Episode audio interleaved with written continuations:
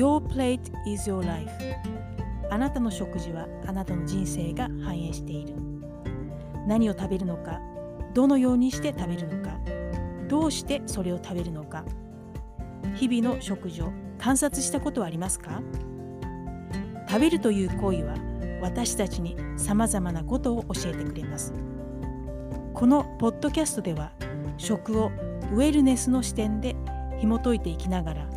自分らしくチャレンジし輝き続けるためのヒントやヘルスコーチングを通じて分かったことや日々の生活からの気づきを皆さんにシェアしていきたいななんて思っています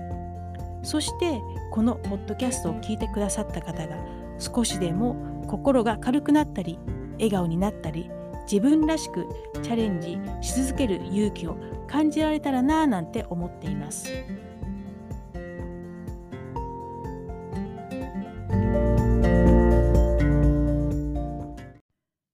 さん、こんにちは。ホリスティックヘルスコーチのロティです。いかがお過ごしでしょうか？今日は3連休の最終日です。えー、最近暖かい日があったり、とても寒い日があったり、まさしく三寒四温。温度差が激しいのはこの季節ならではですよね。そして桜。桜が咲き始めるとなんだかワクワクしてきます。春といえば春野菜。皆さんはどのような野菜を思い浮かべるでしょうか？たけのこ、春キャベツ、新玉ねぎ、アスパラガス、菜の花、フキノトウ、ウド、タラの芽。などなど。この季節は栽培物も自然のものも多くの種類の野菜が、まあ、出回るっていうのが、まあ、この季節、春野菜の特徴なんだそうです。えー、私の中で春野菜のイメージって、そうですね、まあ、苦味とか渋みですかね。えー、子供の頃、あまり得意としなかった野菜とか山菜です。不思議なもので、大人になると、この苦味とか渋みがとても美味しく感じて、食べると思わず春を感じるよねとつぶやきたくなります。えー、ある人からですね、先日、マインドフルにご飯を食べると、まあ、とても良いという、そのマインドフルに、まあ、ご飯を食べた時の話をしてくださいました。まあ、彼はこのマインドフルに食べる、えー、体験、マインドフルにご飯を食べる体験っていうのをドライレーズンを使って体験したそうです。そして、こんなにドライレーズンが美味しいんだって気づいたそうです。で、その日の夜、まあ、お家に帰って、えー、まあ、彼、普通に、まあ、こう、いつもいつも通りにご飯を食べたそうなんですけれども、ただ意識したのが、このマインドフルにご飯ご飯を食べるということをしたそうです。そして、まあ、奥様に、美味しいね、と一言言ったそうです。そしたら、まあ、奥さんが、急に、どうしたの？何があったの？と、まあ、聞いてきたそうです。なんて、まあ、そんな苦笑いをしながら、まあ、お話をしてくれました。で、まあ、彼は、まあ、これを機に、ゆっくりマインドフルにご飯を食べるようにしたそうです。なんだかほのぼのするお話ですよね。ちょっとした日常会話が家庭円満への秘訣なんだなぁなんて少し感じました。で、このご飯を食べるときに美味しいねと何気なく言いますけれども、この美味しいねって何だろうと皆さん考えたことありますか？そこで今日は美味しいねとは何かについて皆さんと一緒に考えていきたいなと思っています。美味しいっていう言葉、えー、今更ですけれども辞書で引いてみました。そうすると味が良い、うまい、都合が良い、好ましいとあります。そして美味しいという漢字を書くと、まあ、美しい味と書きますが、これは当て字なんだそうですね。そして美味、美しい味を調べるとうまいともあります。で、この食べ物を食べて美味しいと言葉に、まあ、私たち何も考えずに出してしまうと思うんですけれども、この美味しいってどこで感じているんでしょうか？どうして美味しいって言ってしまうんだろうか？って考えた時に、皆さんどうですか？例えば、こう、味覚でしょ。まあ、舌で味わって美味しいと感じると思う人もいるかもしれませんよね。いやいやいやいや、嗅覚でしょうと、匂いで美味しいと感じると思う人もいるかもしれません。いやいやいやいやいやいや、視覚でしょうと、こう見た目で美味しいと感じると思う人もいるかもしれません。いやいやいやいや、絶対食感でしょうと、歯ごたえと思ってる人もいるかもしれません。いやいやいやいやいやいや、パリパリという音、聴覚と思ってる人もいるかもしれません。皆さんはどうでしょうか？どれに該当しますか？NHK の健康チャンネルによると、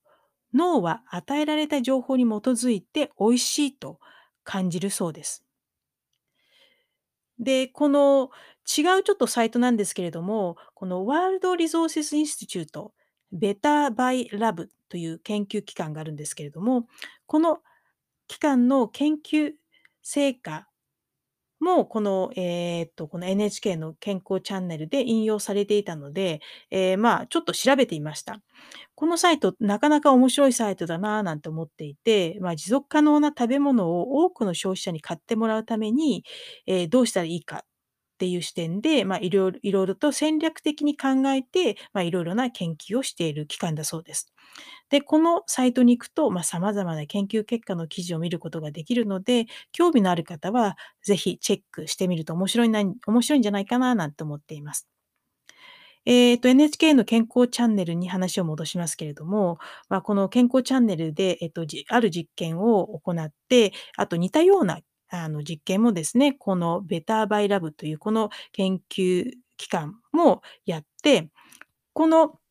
2つの実験から、ええ、料理の名前を美食にイメージさせるものに変えると、ええ、人気が薄くてヘルシーな料理をお客さんは食べてくれると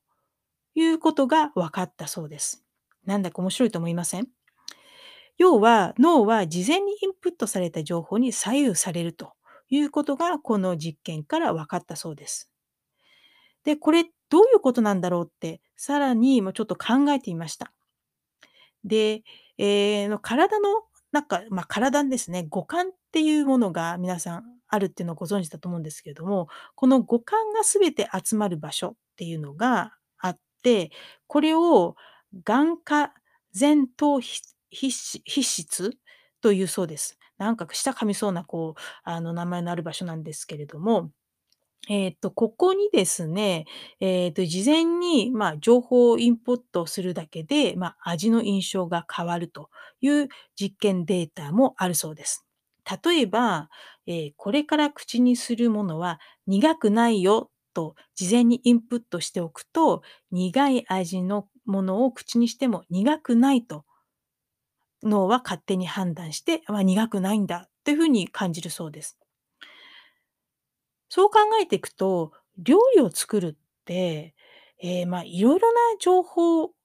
が、まあ、あの、ある、まあ、いろいろな情報をインプット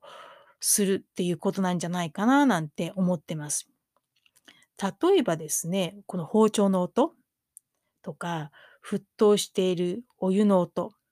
焼ける匂いとか、食材の色とか、ま、食べる前から様々な、まあ、刺激、ま、情報っていうのがありますよね。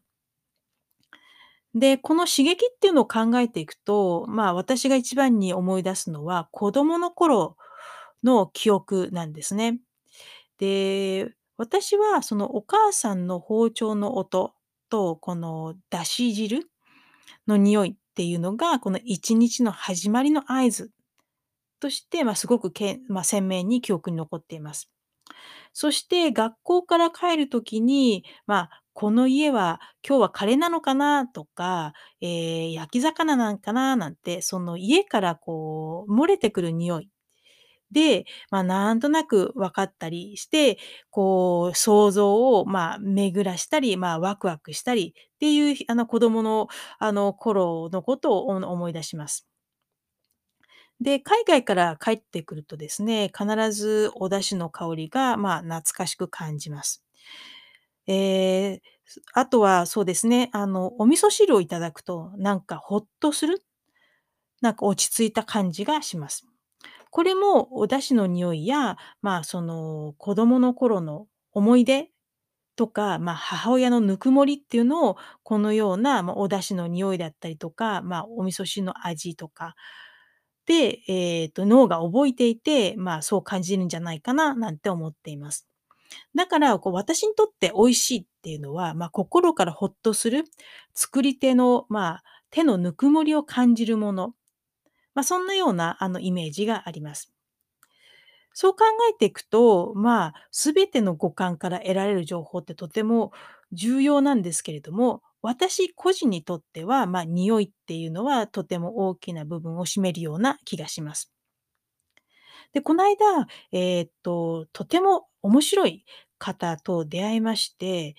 彼女、あの、女性なんですけど、バーバラさんっていう女性なんですが、とても素晴らしい女性なんですね。で、バーバラさんは、こう、匂いこの嗅覚セラピストのお仕事をしていて、えーこの嗅覚から様々なことを紐解いていくというお仕事をしています。とてもなんか素晴らしいお仕事で、本当になんか、いや、興味深いななんて思って話を聞いていました。で、ちょっと彼女の話を少しだけあの、抜粋というか、あの、ご紹介したいんですけれども、あの、バーバラさん曰く、最近火、このファイヤーですね、の匂いを知らない子供とか、お母さんの匂いを知らない子供が増えているということらしいんですね。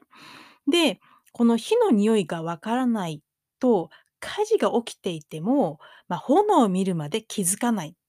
ということになるそうです。で、この嗅覚は人間が、えー生きていくために必要な危機管理能力の一つで、脳の機能の、まあ、発達などにも関係していると言ってました。で、この危機管理能力が薄れてしまっていることって、この脳の機能が衰えてしまっているということらしいんですね。で、この背景には、あの、生活環境にも原け原因があるっていうふうにおっしゃってました。例えば、オール電化の家で、え、調理もレンチンとかで、この火の匂いに触れる機会が少ないということも、まあ、何らかその、この原因の一つになるんじゃないのかななんて彼女がおっしゃってました。なんかこれ非常になんか興味深いですよね。めちゃくちゃ面白いと私は思いました。で、このバーバラさん、本当に興味深い方、まあ、面白いあの、お話をされる方なので、ええ、機会がありましたら、まあ、あの、ぜひこのポッドキャストに来ていただいて、えー彼女からいろいろと面白いお話を聞いてみたいななんて思っています。そう考えていくと、前回のエピソードを、まあ、食事から得られる栄養よりも大切な栄養で、家庭料理は心の栄養に、まあ、とても、まあ、関係しているって話をしたと思うんですけれども、この忙しいを理由に、まあ、五感を使って、えー料理をすることであったりとか、五感を使って食べることを忘れがちになっているような気がします。えー忙しいからカロリーメイトとか、ゼリーとか、まあ、レンチン料理に、まあ、頼りがち？あ、わかります。私もそう考えてしまいますからね。でも、忙しいなら、余計に、まあ、旬の野菜とか果物を丸かじりしてみるのもいいんじゃないかななんて思っています。えーみずみずしさ、香り、食感、噛む音、意外に自然に感じて、思わず心から美味しいなんて言ってしまうかもしれませんね。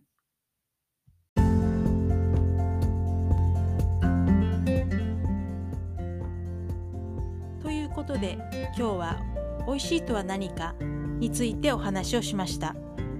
次回も皆さんと一緒にいろいろなことを考えてきたらなぁなんて思っています。最後まで聞いていただきありがとうございます。それではまたここでお会いしましょう。